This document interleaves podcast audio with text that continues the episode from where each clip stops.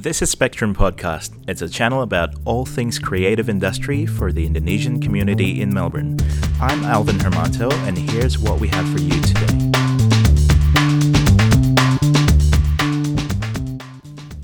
Maggie Gunarto comes from I'm Home, which is an interior design company specializing in decor and renovation. In this episode, we talk about the challenges of her starting up a business and how to overcome it, um, and also the importance of having a supportive network around you when starting up. That's very important. Um, hopefully, this is inspiring. Enjoy, guys.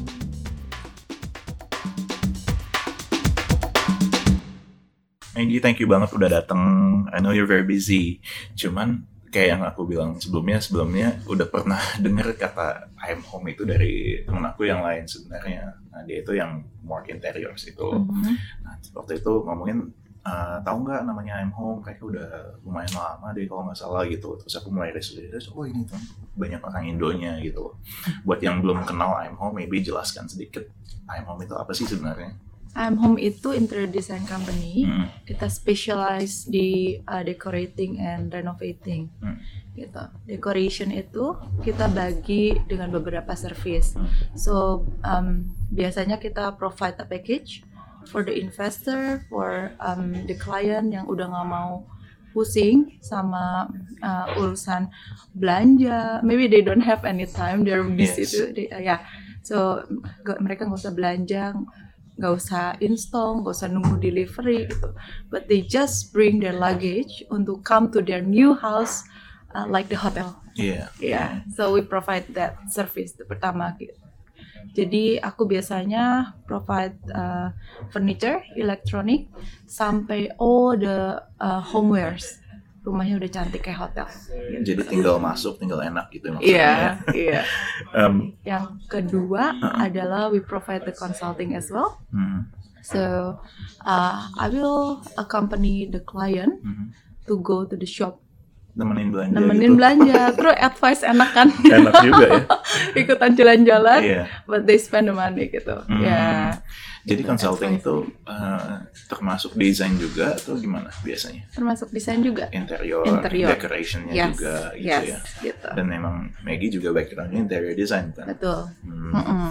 Um, dan I'm Home itu sekarang cara operasionalnya gimana apakah Maggie yang jalanin semua atau ada yang bantuin tim setupnya gimana Kita sekarang ada tim Hmm, hmm, gitu, ada project manage uh, team, hmm. terus ada um, marketing and sales team Yep. sama aku sendiri Hmm. gitu. But kita juga kan uh, dari holdingnya Navanti, Iya. jadi aku punya a great support from them Hmm, actually. hmm. Yeah. support dalam artian networknya mungkin ya begitu Uh, network yes, Uh-uh. and also sometimes kalau aku mau um, ngomongin tentang finance, Hmm. maybe kalau mau ngomongin nanti ke depannya gimana, atau printing gitu ya yes, they are very supportive. Iya, Very, very good soalnya di support, mungkin di dalam Navanti companies-nya bisa saling bantu dengan gampang Betul, gitu ya. iya. So you have those access which is great. Mm-mm. Dan kalau taking a few steps back nih dulu kan di Swinburne kan ya, Maggie ya. Um, gimana setelah lulus itu bisa sampai uh, ke I'm Home ini perjalanannya seperti apa kira-kira? Kalau boleh cerita sedikit. Sebenarnya aku nggak pernah kepikiran sih Hmm. untuk punya company uh, Hmm. I'm Home ini. Iya. Aku tuh my mom itu developer. Oke. Ya, jadi dari Developer as in kayak property. property. Oke. Iya. Nah, di Bandung. Hmm. Jadi dia tuh uh, bangun real estate kalau zaman dulu ya gitu. Terus sekarang itu mulai yang kecil-kecil terus sampai mau build apartment Hmm. gitu. Nah, mungkin dari dulu dia suka ngajakin aku kali. Hmm. Gi, tolong dong gitu pilihin ini. Ini sama ini cocok nggak gitu. Hmm. Dari dari kecil banget aku ingat itu. Iya. Temenin mama yuk gitu ke toko cat gitu. Hmm. Hah, temenin ke toko cat gitu pikiran zaman dulu gitu. Tapi lama-lama tuh jadi kayak hobi juga gitu. Iya, iya, Seneng juga kayak gitu gitu Ah. sampai udah gede ditanyain gitu udah SMP gitu kamu mau bantuin papa atau bantuin mama because my dad is textile so it's Hmm. different thing gitu Hmm. biarpun sama warna juga tapi beda gitu itu cuma di pabrik cuma di kantor gitu Iya. aku udah bisa mikir oh nggak mau deh nggak mau bantuin gitu aku mau ke mama aja jadi aku udah tahu visionnya emang oh mungkin aku mau bantuin as um, developer kali ya dulu Hmm. pikirannya kayak gitu gitu Iya. cuman lama-lama ya udah kamu ambil arsitek aja katanya Oke. katanya mama mau ngomong gitu terus eh, arsitek tapi lama selesai kan lima Iya. tahun Ah. yaudah interior aja katanya Iya. oh ya why not why not interior Lagi pula interior itu kan kalau nggak salah interior architecture ya ngomongnya. yes Nah, yes gitu ya udah dari sana tadinya rencana mau pulang kan Hmm. pulang ke Indo waktu selesai gitu. waktu selesai terus udah gitu ketemu Ivan Hmm. Eh, ketemu Ivan akhirnya kita di sini Hmm. gitu stay di sini ya udahlah gitu aku bantuin Ivan di Synergy pertama kali um, bantuin apa Mike dulu awalnya?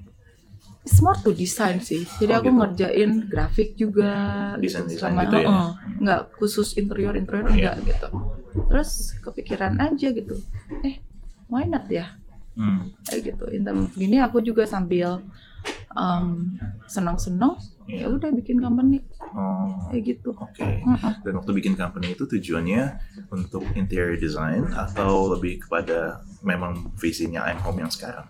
lebih interior design Interior design dulu awalnya interior gitu design ya. heeh. Oke. lebih interior design Terus dia jadi evolve menjadi apa ya kayak servisnya I'm Home yang sekarang itu gimana?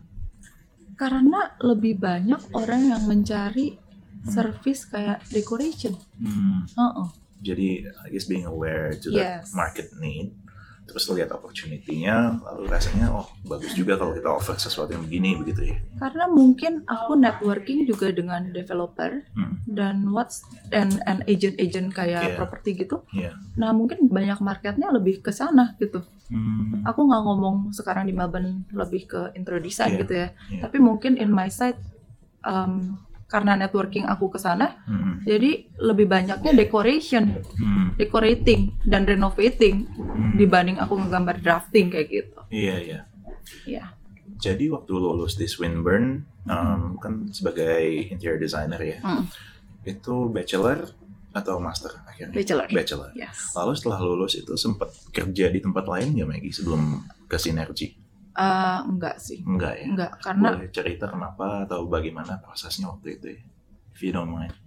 yes karena sebetulnya Hmm. aku nggak rencana untuk stay di Melbourne Hmm. sebetulnya aku udah punya visi oke aku mau pulang Indonesia bantuin mama tadi. bantuin mama Iya. I just want to have uh, sekali mungkin pengalaman kerja which is yang Hmm. aku masih year terakhir Iya. aku udah mulai intern di Sinergi Hmm.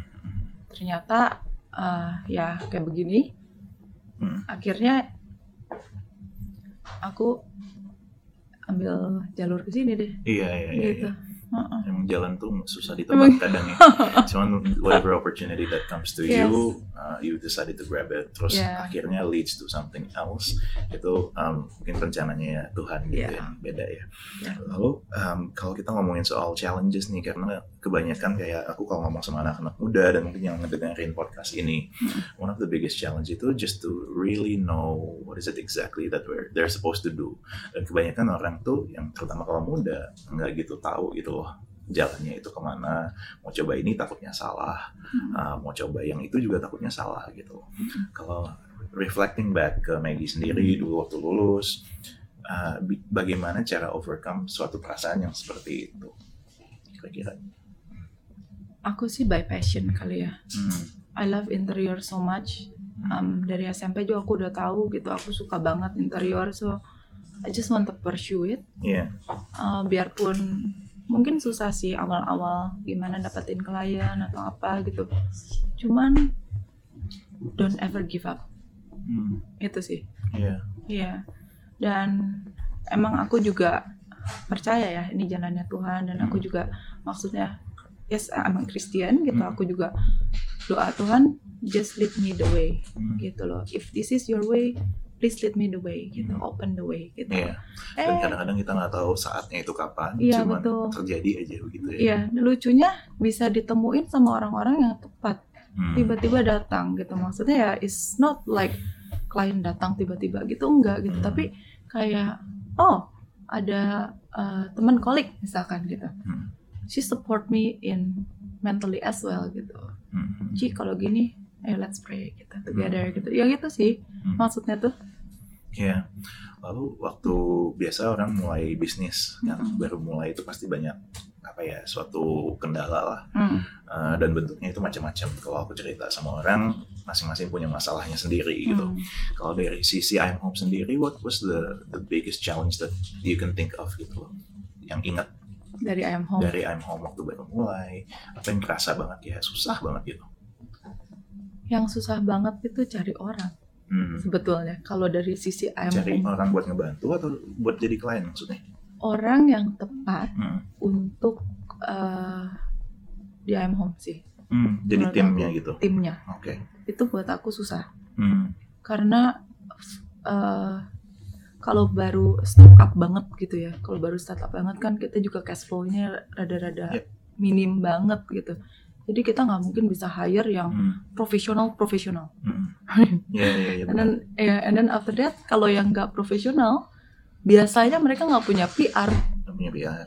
So every every two years, one years, mereka harus gone. Hmm. And the, the biggest challenge I have to teach again dari pertama dari awal lagi gitu loh. Iya. That's the biggest challenge for I'm home. But for myself, pergantian dari single to a mother, Oh iya. yeah, Yep.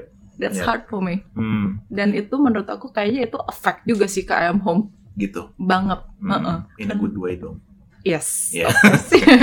I mean like ngerti pasti challengesnya banyak gitu. Cuman I'm sure it has changed you for the better juga pada akhirnya. yes. Sebelumnya kan kita ada podcast sama beberapa ibu-ibu juga Mm-mm. gitu loh. And my wife actually goes through it- the exact same thing. Jadi aku ngerti banget sih perasaan seorang ibu yang yang tiba-tiba berubah banget nih karena we have this little bundle of joy Yeah. tapi could be a monster at the same time. Lalu itu ngubah banget semuanya. Jadi Yeah. tapi I'm Home itu berapa tahun setelah transisi Maggie jadi ibu? Jadi punya si Kate. I am home tuh kayaknya bener-bener mulai yang kan tadinya aku cuman kerja satu hari Hmm. gitu jadi cuman iseng-iseng doang itu tuh 2013 kayaknya Itu masih di sinergi ya? masih Oke, heeh, ah. masih di Sinergi Uh, aku di Sinergi itu part time Yep. terus um, satu hari itu aku ambil buat I'm home Hmm. jadi waktu kosongnya aku ambil buat I'm home Hmm. nah kayaknya yang udah 2015 2015. 2015 itu mulai aku seriusin Hmm. yes Karena si Kate-nya 2016 lahir ke ya kan? 2016 Berarti waktu itu udah sempet kira-kira setahun lah gitu ya, Iya. emang seriusnya ya. Uh-uh. 2016 terus aku cuti Iya. setahun Oh jadi sempet nggak Break nggak jalan nih? bukan uh, someone Oh someone else ya yang jalanin. help me to jalani Uh, Oke. Nah itu berarti em, tadi kan kita ngomongin soal team members dan susahnya dapet orang yang pas gitu ya. Hmm. Waktu si Kate lahir berarti ada orang yang lumayan lagi percaya dong buat ngejalanin gitu ya. ada aku punya partner Hmm. gitu Jadi di Lion Home sempat punya partner punya partner sampai sekarang. Enggak karena dia nggak ada PR Oh gitu. ya Jadi dia balik. back ya Hmm. Sekarang I'm Home lebih Maggie sendiri dong yang Ya, ngejalanin sendiri, ya. Dan ownernya Maggie. Mm-mm. Tapi uh, under Navanti, grupnya Navanti juga Ya. sama company-company yang lain. Mm-mm. Um, jadi kalau misalnya waktu uh, waktu transisi nih kan si Kate lahir. Kalau if I was to look back to our own situation, me and my wife gitu, hal yang paling besar dia rasakan itu kayaknya ada sedikit perasaan unfair gitu. Karena dia dari sisi karir rasanya kayak ketinggalan dan dia nggak bisa operate. Maggie sempat merasa hal begitu juga nggak? Atau enggak karena ada yang ada temennya yang jalanin waktu itu.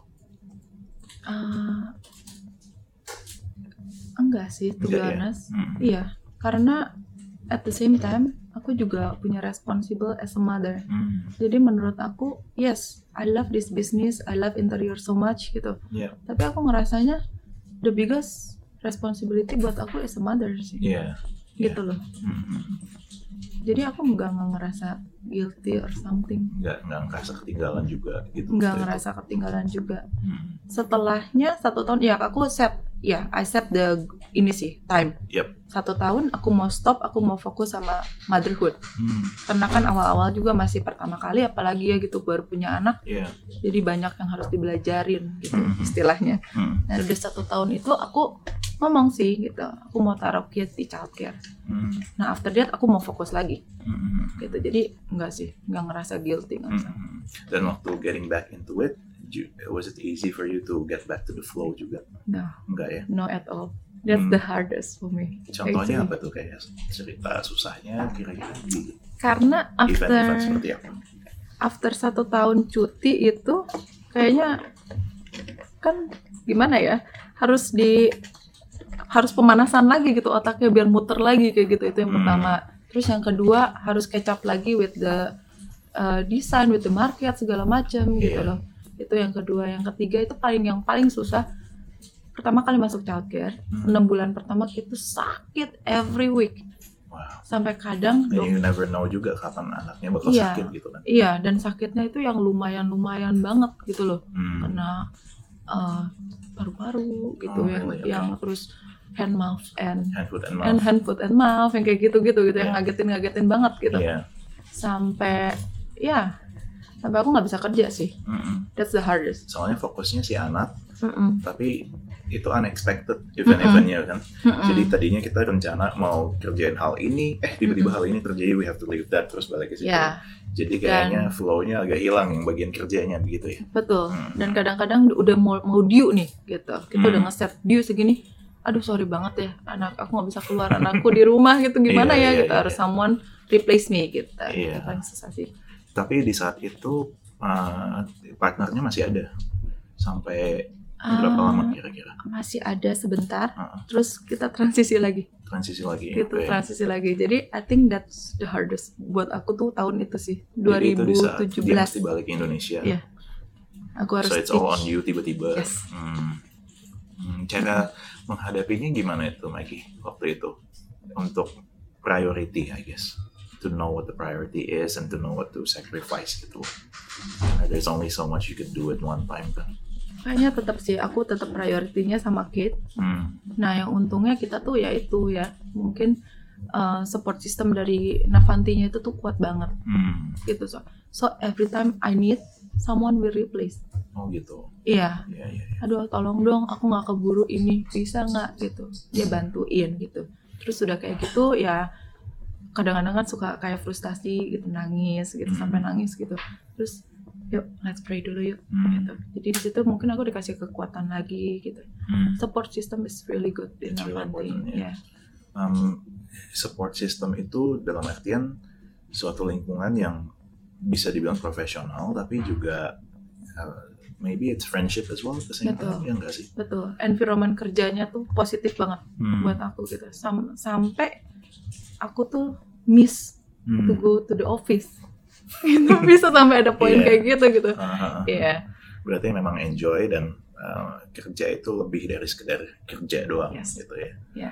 Hmm, gimana menurut Maggie buat anak-anak yang baru lulus atau uh, menjelang lulus nih, gimana cara mereka bisa mendapatkan suatu environment that they really enjoy gitu karena I guess sometimes coming to work itu rasanya agak daunting karena oh, I don't know anyone atau masuk ke environment baru yang out of my comfort zone gitu. Banyak Mhm. orang yang merasa begitu terutama kalau mau masuk ke dunia kerja setelah lulus nih gitu. Mm-mm. Ha, ada tips-tips nggak kira-kira apa yang harus mereka lakukan supaya apa ya uh, risk to not enjoy their job itu lebih kecil kira-kira. I guess just do your best Hmm. be friendly to everyone be helpful and be yourself Hmm. that's it sih Iya. Jadi kita juga saling ngebantu ya gitu maksudnya kalau orang yang uh, cuek gitu misalnya orang yang ada kesusahan kita cuek-cuek aja gitu Iya. itu urusan lu lah gitu kan malas juga sama orang kayak gitu Iya. iya Mhm. jadi kalau kitanya baik I guess everyone baik juga Iya. Heeh, Kalau kita baik sama orang, orang juga baik sama kita gitu ya. heeh. Hmm. Dan yang aku perhatiin ini kan banyak, uh, misalnya kalau anak-anak Indonesia gitu di Melbourne, banyak kan emang temennya itu teman-teman orang Indonesia. Lalu uh, ada komen kadang-kadang kalau wah karena aku udah comfort banget nih sama teman-teman yang orang Indonesia, so for me to push myself to be out there, terus misalnya masuk ke dunia kerja yang lebih Aussie atau gimana, itu susah banget. Kalau menurut Maggie sendiri dan ber- berdasarkan pengalaman, what apa ya kira-kira ada masukan apa nggak buat anak-anak ini supaya it- apa ya resultnya itu lebih baik aja bagi mereka in term of environment in terms of environment or is it uh, apakah oke nggak untuk stick to my own peers yang sama-sama orang Indonesia atau do I really need to push myself out of my comfort zone supaya lebih membaur gitu sama yang lokalnya I think you need to push yourself Hmm. to ini sih menurut aku ya. Iya. Karena to be honest kalau mau ngomongin comfortable, Hmm. Aku juga sama more comfortable to Indonesian because of Aku juga begitu soalnya dulu. gitu. yeah Nah, because of my language. iya. Culturally lebih fit in aja kan. Iya. Dan mungkin ini ya language barrier sih buat aku sih ter- terus terang Iya. gitu. Susah aja untuk ngomong pakai bahasa Inggris, ngejoke in English gitu. It's Hmm. hard for me gitu loh. Iya. Tapi dengan lama-lama banyak yang datang, kita kan ke force gitu loh Hmm. untuk ngomong Inggris. Lama-lama Iya. oke tuh, oke Iya. banget. Karena pada akhirnya menurut aku setelah dieksplor gitu dari pihak mereka sih nggak begitu bagaimana. Cuman kitanya sendiri yang kadang-kadang lumayan self conscious. Aduh, kayaknya kita nggak bisa bahasanya dia atau joke-nya beda, culture-nya beda sehingga kita lebih reserve aja. Cuman dari pihak mereka sebenarnya they're willing to accept apa aja juga gitu. Iya. Aku Iya. sekarang udah just be myself lah ya udah Hmm. gitu. Iya. Mm-mm. Yeah, that's true. Yeah. Um, um, dan lingkungan kerja yang uh, supportive itu, Maggie, um, how could you define something that is supportive for someone that is new to the industry? Kira-kira kalau ada poin-poinnya nih, kalau lingkungan kerja yang supportive itu seperti apa aja kira-kira? Yang care each other. Hmm. Kalau menurut aku itu penting banget. Hmm. gitu. Um, terus uh, yang nggak sirik-sirikan kali ya, Hmm. kali ya, Ya, ya, kayak ya. gitu. Itu juga penting gitu. Terus yang kita mau kerja rame-rame, Hmm. bukan kerja rame, sorry maksudnya, Saling Iya. bantu gitu. uh, kita mau show spirit of excellency sih, Hmm. gitu. Kita tahu, oke, orang itu punya kelemahan, pastilah setiap orang punya kelemahan dan kelebihan masing-masing. Yeah. And we should know, I think, okay, what is the strength di kalian gitu misalkan what is the uh, weakness gitu ya kita tahu masing-masing kita bantu dengan strength kita masing-masing Hmm. kayaknya itu sehat menurut aku Hmm. jadi kita nggak sirik dengan oh ya kenapa ya dia kayak gitu nggak gua kenapa gua nggak dipilih ya gitu Iya. Iya. itu tuh udah nggak sehat menurut aku Hmm. Dan dari Hmm. pihak si um, dari pihak employee-nya sendiri Heeh. untuk masuk ke dunia kerja yang um, yang kira-kira bagus gitu. Um, what is it that I could do as an employee as a, or as a new employee to show that I'm a professional dan that I'm worth keeping? Itu kira-kira hal-hal seperti apa? Hmm, dari employee-nya Hmm. pertama kali dia harus tahu apa strength-nya dia Mhm. gitu terus sudah kayak gitu um, sorry again pertanyaannya Jadi, gimana aware- maksudnya nggak ngerti Jadi what makes a good professional gitu loh di dalam suatu lingkungan kerja? dia bisa sampai ke KPI-nya sih Hmm.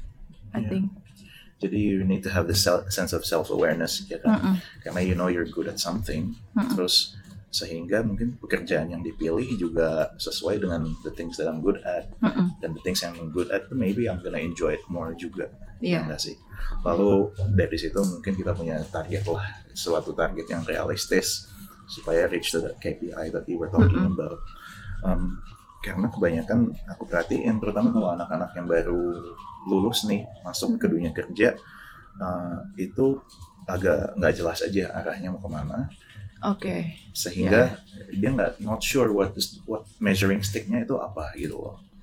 Uh, oke how is it? What is it that I need to do to make sure that I'm doing the right thing gitu. I think first of all passion Hmm, itu penting banget sih Iya. karena mm, mungkin it's different with the old uh, it's not the old fashion ya aku nggak Hmm. ngomong kayak gitu Maybe, ya kayak aku kasih example aja gitu loh Iya. ada some of people say ya nggak apa-apa dong coba aja gitu kerjaan ini Iya, it's good money gitu Hmm. Tapi menurut aku ya it's good money good money. Tapi buat apa kalau ngerjain nggak enjoy? Hmm, gitu. Mendingan you pursue something that you like. Hmm, because you will enjoy and get the money. Iya. gitu. Pada akhirnya sih biasa berasanya begitu sih. Karena Hmm. I mean I've been in situations juga yang dulunya gitu. Mm-mm. waktu zaman-zaman masih lebih mengutamakan income misalnya lalu aku ada opportunity lain dan I'm like wow like the pay is so much better Mm-mm. terus waktu aku masuk ke dunia itu eh ternyata I don't enjoy the, the person that I'm sitting next to atau Hmm. gimana gitu dan Mm-mm. it affects me in my mood rasanya wah coming to work juga jadi males gitu Mm-mm. karena monetary value suatu gaji itu pada akhirnya kayaknya itu sementara sifatnya. Uh, jadi misalnya if I'm getting paid eighty thousand dollars a year, lalu aku lihat suatu opportunity yang wow this is a hundred thousand dollars a year, cuman itu kesenangannya itu sementara. Pada akhirnya my happiness is not defined by uh, duit yang tadi itu, Mm-mm. gitu. Um, untuk uh, dan satu hal based on that satu hal yang aku pelajarin itu kadang-kadang orang want to feel like they're important di suatu lingkungan kerja. Misalnya aku masuk sebagai desainer di I'm Home, uh, sebagai interior designer atau apa. Kalau aku merasa aku dibutuhkan dan um, lingkungan kerjaku supportive karena wah role aku itu ternyata memang berharga di sini. It makes me more happy juga. Mm-mm. Maggie percaya nggak yang begitu? Rasanya benar ya? percaya banget. Percaya ya? Iya. Lalu kalau misalnya untuk anak yang baru nih masuk, Mm-mm. Untuk for me to know what I'm really good at, tadi kita ngomongin soal awareness. Hmm. Hal-hal apa yang kira-kira anak muda bisa mulai pelajarin atau get used to sehingga mereka tahu this is what I'm good at. Kerjain aja dengan rajin ya Hmm. semuanya kayaknya. Lama-lama dia bakal tahu, oh ya, aku lebih passion ke sini, aku lebih suka ngerjain ini. Aku lebih suka ngerjain ini gitu. Mm-mm. Which one dia, dia enjoy lebih gitu. Jadi jalanin aja kali. Jalanin aja. Cobain. Mm-mm. Karena pada akhirnya kalau nggak enjoy juga bakal kerasa dan tahu Iya. ya nggak sih. Tapi kalau enjoy, oh ini ternyata aku enjoy and I'm actually Mm-mm. good at this, lebih difokusin lagi gitu Iya. ya. Iya. Hmm. Um, so far, uh, if you were to think of uh, apa ya sesuatu atau um, seseorang mungkin bahkan yang sangat membantu Maggie melalui karir nih, ya. Mm. Uh, apakah itu sifatnya selalu dalam bentuk apa ya mentorship? Atau mungkin suatu investment financial dalam hal financial value? Atau apa yang paling penting gitu? Untuk sosok yang membantu atau can can guide us through this journey of starting up. Mentorship. mentorship ya. Mm-mm. how what is a good mentor to you? Hmm, orang itu bisa ngelit kita harus ke yang mana gitu. Hmm. Because sometimes kalau orang yang pas aku baru lulus, aku bingung to be honest. Aku mau jalan ke mana ya gitu. Entah aku harus buka ini, aku harus um, ke arah yang belah mana gitu. Dia bisa ngasih tahu sih gitu. Iya. Oh mungkin you should try this one, Iya. and then you do this, you do that gitu. Mm-mm. Coba jalanin dulu Mm-mm. gitu. dan guidance. um, itu Maggie juga laluin ya dan Laluin. mendapatkan hal itu apakah itu dari dari Navanti sendiri Iya, kebanyakannya iya. Mm-mm. aku mau thank you banget to my husband actually Iya. gitu. Ivan tuh bantu aku banget dalam support mental sih. Iya, Karena beberapa kali aku udah ah, aku mau give up deh. Gimana ya ini gitu. iya. Apalagi yang after kid itu. Aduh gimana ya? Apa aku jual aja sampai kepikiran dulu kayak gitu Hmm. gitu. Hmm. I don't think I can dulu sampai nyempet um, kayaknya aku nggak responsibel kali ya sama kid gitu. Justru aku ke Ada arah perasaan kid ada perasaan heeh, karena dia ki- sakit gitu kan. Hmm.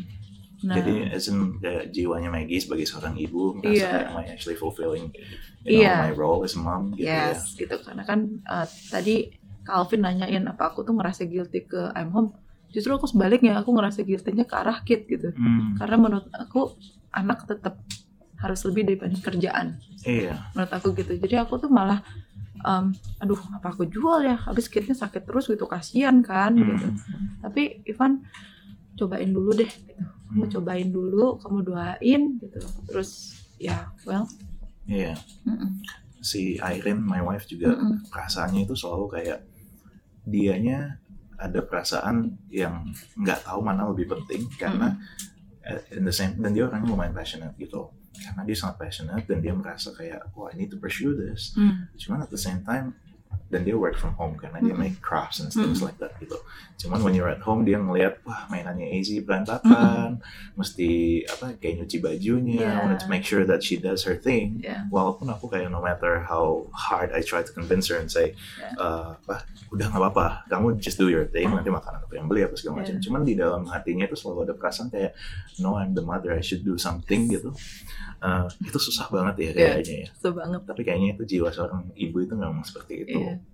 Uh, so what are the things that between you and Ivan, I guess, soalnya aku sama Erin we come up with a system nih. Iya. The first year was so difficult. Terus yang tahun-tahun berikutnya, oh we need some sort of a plan. Mm. Jadi role-nya aku gimana supaya meringankan tanpa Erin merasa guilty juga Mm. karena dia not doing her thing. Walaupun itu cuma ada di kepalanya dia Mm. doang.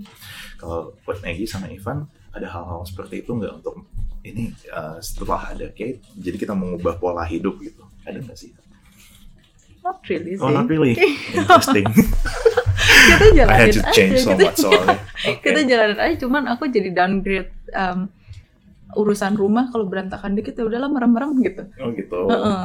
Hmm. Dan aku juga kan emang udah keep to myself aku mau kerja cuma tiga hari in term of lima hari Oh, gitu. Jadi Iya, dua iya, hari iya. aku spend time Sampai sama sekarang ya? sampai sekarang. I see, I see. Iya. Cuman kalau di rumah kerja nggak sih?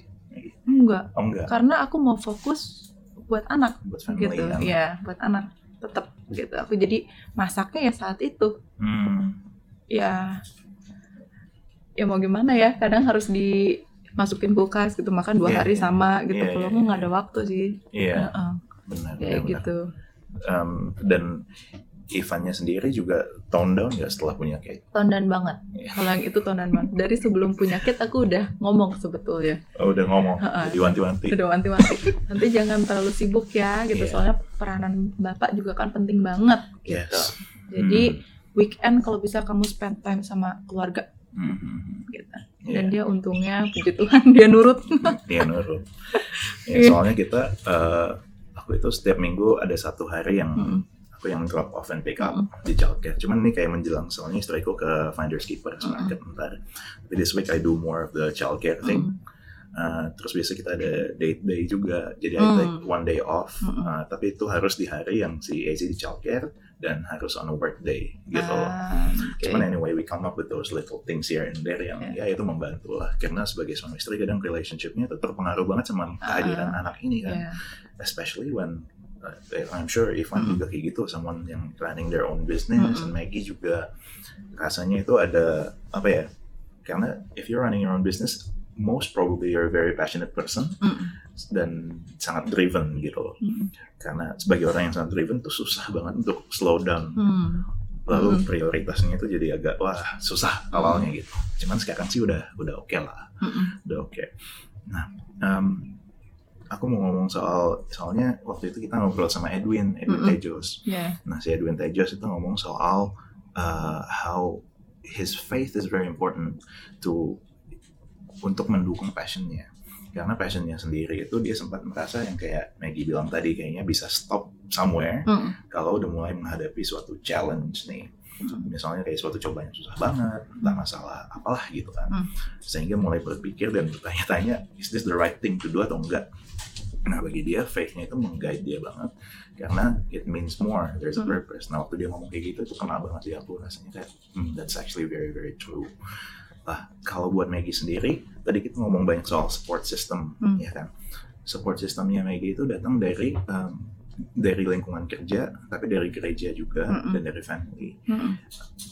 Do you see that as a very critical thing for someone who wants to start their own business journey?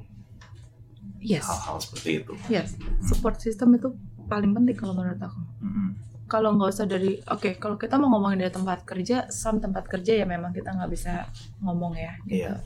tapi kalau dari friend Iya. closest friend gitu loh buat aku tuh penting banget Mm, even my family to be honest they are very support gitu. Iya biarpun aku udah stay di sini gitu cuman my parents always ask me gitu loh gimana kerjaan? Gitu. Mm, bagus. Kadang-kadang ngasih ide gitu. It's very supportive. They're very supportive. Iya. Mm, and then uh, ya kalau dari teman-teman yang dekat gitu Hmm. pasti doain gitu ya. Kayak Hmm. doain. Dede they don't really give the advice sih. Cuma doain gitu. Hmm. tapi itu benar-benar yang kasih aku kekuatan banget.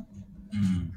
Oke Iya. akan duit gitu kalau emang kalau emang Tuhan izinin ya ini pasti terjadi ya kalau Tuhan pengen ya aku percaya yang gitu sih Iya. soalnya aku nggak nggak kepikiran terlalu banyak kayak gimana gimana kalau emang ini nggak terjadi berarti bukan kehendak ya Hmm. udah nggak mau stres gitu biarpun um, I lose a, a big deal gitu tapi ya Hmm. mungkin belum waktunya Hmm.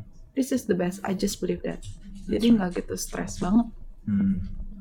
Untuk operationalnya ayam sendiri, Maggie banyak ngerjain almost everything juga atau hal yang cukup spesifik biasanya sekarang. almost everything Hmm. tapi aku specialize di desain Oke. jadi desain yang pegang aku doang Hmm. gitu biasanya dan uh, keuangan Hmm. Iya. Tapi ngasih harga segala macam itu Maggie do it yourself. Um, not really sih Oh, enggak. itu. Ada aku udah punya sistemnya Oh, udah soalnya ada sistemnya. sudah ada sistemnya. Jadi harganya udah ada. Kecuali ya kecuali misalkan ada yang mau nego atau apa Hmm. ya itu come to myself. ya. Hmm. Nah untuk hal kayak gitu belajarnya dari mana Maggie? Karena biasa untuk orang kreatif tuh paling susah to justify how much is it that I'm worth gitu. Dari tim Navanti. Dari tim Navanti. Iya. Dan actually from my parents, Hmm. uh, they're very sharp. gitu. Mm-mm. Untuk untuk Iya, tahu kompetitor yang lain misalnya nge-charge-nya berapa untuk nyeraba-raba harga pasar gitu itu juga dari Navanti atau ada cara lain untuk find out things like that Hmm, kalau itu dari berdasarkan experience ya, pengalaman. pengalaman ya. Jadi makin ke sini kita makin tahu kompetitor kita berapa kasih harganya. Hmm. Oh kalau kayak gini berapa gitu. Iya, Itu cari sendiri sih. Iya, iya, iya. So dan pasti banyak salahnya juga dong Ya. sebelumnya, yang nggak sih Ya. ngasih harga kerendahan atau kelebihan atau Mm-mm. gimana Mm-mm. gitu. Um, how do you deal with something yang kayak suatu kesalahan atau suatu apa ya misalnya you did something terus ternyata salah gitu. Mm. Sebagai service provider pasti pernah ini dong ada misalnya ada sedikit konflik atau tension sama klien atau gimana. Pernah ada nggak yang kayak gitu? Pernah Pernah ya. ada salah kasih harga. Soal kasih harga Mm-mm. terus dianya pissed off atau gimana gitu pernah nggak? Nggak. nggak. Hmm, enggak, karena kitanya rugi. Oh, oke. Iya. Oke, Eh, untuk menghadapi kayak gitu, gimana cara belajarnya supaya you don't do it again the next time? Untuk sadar lalu bisa belajar atau gimana? Kalau in term of design, Hmm. kayaknya yang paling rancu itu tuh waktu ya. Waktu, Kayaknya berapa lama kita ngabisin untuk project ini gitu. ya, Kadang-kadang kalau ada salah estimasi gitu, ya udah bisa rugi Hmm. gitu in term of hitungan gitu. Jadi ya sekarang kita ya Karena itu juga waktu juga nggak sih kayak, oh kalau ngedesain waktunya Iya. sekian hours kayak Mm-mm. gitu-gitu. Mm-mm. kan itu juga di dari gimana ya? Dari delivery itu juga kan kadang-kadang suka ada kesalahan nah ini ya itu gitu. Iya, iya, we have to go back again ada yang defect gitu. Jadi kita harus ke sana lagi gitu. Hmm. kok ngabisin Ini waktu? desain dalam artian ngedesain space-nya, begitu? Ya. Oke, Ngede- ngedesain space-nya terus udah kayak gitu. Ya decoration aja. Decoration. decoration aja banyak. Harus ada drawing juga segala macam dong. kalau yang package enggak Oke, yang package enggak? kalau yang package enggak Hmm, jadi suatu konsep atau proposal desain itu bentuknya seperti apa biasa? Kayak Kalau yang package? drawing atau ha, kalau yang package kita cuma kasih mood board oh mood board jadi Oh. look and feel gitu Iya. ya. Kira-kira uh, tone-nya seperti ini Mm-mm. atau tipe furniture-nya kayak gini. Mm-mm. Oke. Kalau yang tadi consulting tuh ada desainnya. consulting ada desainnya Hmm, ya Oke. kira-kira bakal jadinya seperti ini gitu dengan furniture yang udah dipilih iya. iya, arrangementnya bakal kayak gini-gini gitu. iya. Hmm, tapi fokusnya masih tetap ke look and feel suatu ruangannya termasuk furniture-nya gitu. Ya, Yang mana disuplai oleh I'm Home sendiri Ya. gitu kan ya. yang ada drawingnya kayak drawing-drawing kayak interior, Ah. renovating. Oh, Yes. I'm Home bisa ngelakuin itu juga. Ya, kita spesialis di renovating juga. di renovating Mm-mm. juga. Jadi um, itu termasuk nge-fit out, masang partisi atau ngebongkar kayak Mm-mm. gitu-gitu dong ya. Mm-mm. Oke, dan itu semua lagi belajar sendiri dari pengalaman aja gitu ya. Hmm. Mm-mm. I can imagine that itu quite a process banget gitu. Yeah. Karena kalau misalnya dari sudut pandangnya aku sendiri kan belajar hal-hal kayak gitunya itu dari tempat kerja yang dulu-dulu Ah, gitu. Jadi I'm, I'm always wondering kalau misalnya for someone new starting their own business almost straight away setelah bahkan I was even asking Daniel, hey, how do you learn gitu? Gimana cara belajarnya kalau misalnya setelah lulus langsung start a business? Gitu. Cuman mungkin jawabannya yang mentorship tadi kali. Dari network itu mungkin bisa banyak membantu kali ya. That's very good. Jadi buat pendengar yang penasaran bisa ke Navanti langsung. Karena I think the support system itu karena company-nya juga beda-beda industri Beda-beda. gitu Ya, dan service yang dibutuhkan tuh bisa nge-link satu sama lain banget ya nggak sih? betul. To be honest, to be honest, aku banyak belajar banget renovating itu pas ngedesain kantor and Hmm. Eleven Space. Oh, at Eleven Space. Ya, itu kan tadinya Oh, itu kayak lagi yang desain. yes. Bagus, bagus banget. Oh, collaborate sama Edwin. Sama Edwin Dia bagian brandingnya. Iya, iya. Wah, he's genius. Iya, iya. To be honest, beneran deh. Si ini siapa? Adiknya, adiknya Edwin. Um, David, David. Dia Iya. ke sini juga nggak waktu itu? dia enggak. Oh, dia di Indo Uh, ya? dia di Indonesia gitu. Hmm, Ya, itu belajar banyak banget sih. Iya, iya. Itu time consuming banget Iya. tempatnya. heeh. Berapa lama bikinnya Eleven Space ya? Ngedesainnya aja berapa lama? Nggak desainnya sih nggak gitu lama Hmm. sebetulnya sekitar berapa bulan gitu ya. I Hmm. can't remember sih. Tapi ya itu buildernya. Buildernya. Heeh, Terus kan kita tiap kali jadi kayak setengah half project emang yang project manage ada dari tim Navanti gitu loh. Cuman tiap kali project manage dia tuh harus nanya, "Eh, Ci, ini karena kan ngedesain pengennya kayak begini." Actualnya nggak bisa itu terjadi Hmm. karena fondasinya, karena konkretnya, karena teknikalnya ya. apanya nggak bisa gitu. Jadi harus diganti gitu mau kayak gimana ya gitu. I have to go there again. Ya gitu deh. Tapi itu belajar sesuatu. Banyak banget. Nah, dan itu Iya. it's really great. Kalau kita juga kayak gitu, misalnya kayak ngedesain website atau apa, Iya. uh, dan biasanya terjadi kepada desainer yang muda, Hmm. mereka nggak tahu harus ngedesainnya seperti apa supaya bisa dibuild dengan baik gitu. Mm-mm. Lalu ya revisinya banyak gara-gara hal-hal seperti itu. Mm-mm. Hmm, To be honest, tadinya Eleven Space itu harusnya kaca semua partisinya gitu, partisinya. termasuk suite-suite-nya gitu, kantor-kantor kecilnya gitu ya. Iya. Tapi nggak bisa terjadi. Harus muter otak lagi deh. Harus muter Gimana? otak. eh, eh, gimana caranya biar modelnya bagus, biar gimana gitu ya. Hmm, Gitu deh. Tapi you have full control dong di desainnya. Iya. Ya enggak? Iya. Oke, atau si Ivan ngedesain juga. Nggak. Enggak. Dia cuma mau aku mau di sini. Oke. Tapi aku di sini. aku masuk kantor dia sih waktu itu waktu datang. Ya. Ada Iron Man nih, Ya. Dia itu part of hobby itu. part of hobby. Uh-uh. Um, anyway, one last thing Ya. for those yang uh, ya karena aku pengen ngasih value as much as possible kepada anak-anak muda.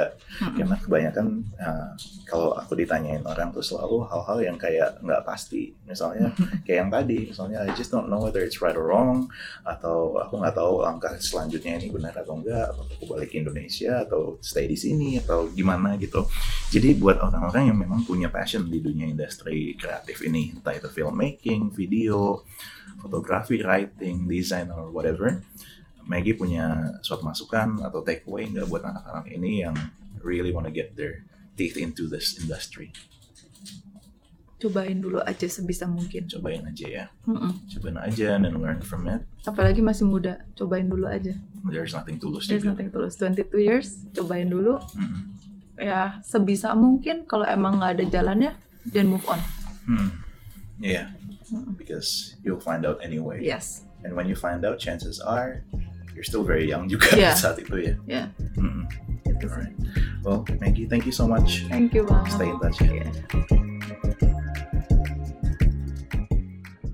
We hope you have enjoyed this episode. If you would like to listen to more stories and conversations like this, visit our website, spectrumpodcast.com. Make sure you also subscribe to us in Apple Podcasts, SoundCloud, and YouTube. And follow our Instagram at Spectrum Podcast for all the latest updates. That's a Spectrum with a K, by the way. If you have feedback and suggestions for us, send it to dan at pencilrocket.com.au or directly to myself, alvin at relab.com.au. This show is produced by our friends at Pencil Rocket. I'm your host, Alvin Hermanto, and you have been listening to Spectrum Podcast.